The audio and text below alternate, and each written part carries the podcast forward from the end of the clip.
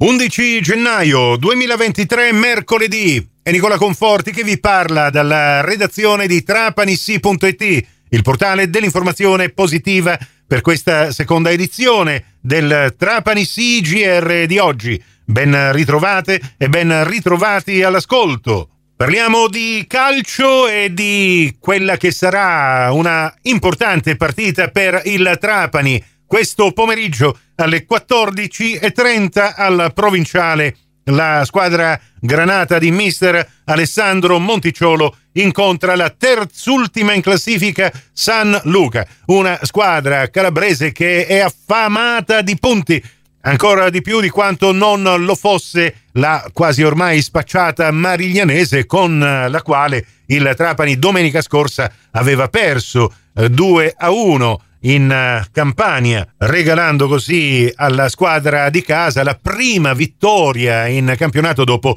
18 turni. Attualmente la Mariglianese, tanto per fare un po' di statistiche, ha 8 punti in classifica, 4 dei quali eh, gli sono stati concessi proprio dalla Trapani, con un pareggio all'andata e una vittoria al ritorno. Per quanto riguarda invece il San Luca, 17 punti in classifica, terzultima posizione, ma situazione particolarmente fluida nelle zone basse della classifica, occupate dalle squadre che lottano proprio per non retrocedere, considerando che la penultima, il Paternò di punti ne ha 15 e eh, sopra il San Luca ci sono eh, Cittanovese con 18 e eh, Santa Maria Cilento, Canicattì e Acireale che ne hanno 19, quindi basterebbe al San Luca una vittoria per agganciare il Castrovillari a quota 20 e quindi eventualmente uscire dalle sabbie mobili dei play-out.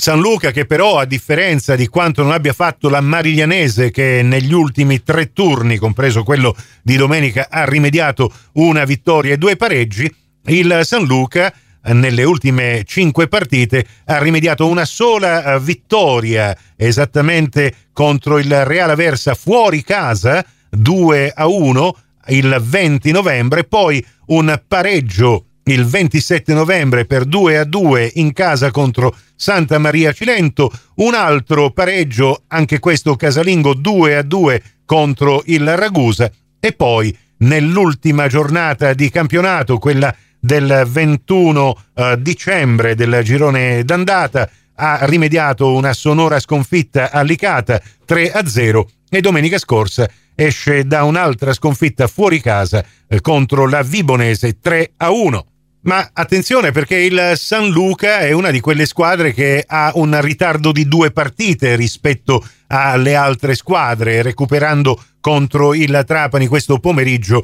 non si metterà ancora in passo con uh, le partite giocate, quindi ha uh, potenzialmente ben sei punti jolly da potersi giocare per migliorare la sua classifica. San Luca che poi riuscirà a mettersi in passo con tutte le altre squadre, Covid permettendo, soltanto dopo il 18 gennaio, quando andrà a recuperare la gara della sedicesima giornata contro il Castrovillari in casa. In queste 16 partite giocate ha rimediato 3 vittorie, 8 pareggi e 5 sconfitte. Andando a vedere invece il comportamento dei calabresi nelle partite fuori casa, beh, la loro classifica peggiora notevolmente, infatti sarebbero al diciassettesimo penultimo posto in classifica, hanno giocato otto partite fuori casa, ne hanno vinta soltanto una, come dicevamo, contro il Real Aversa il 20 novembre scorso, ne hanno pareggiate tre.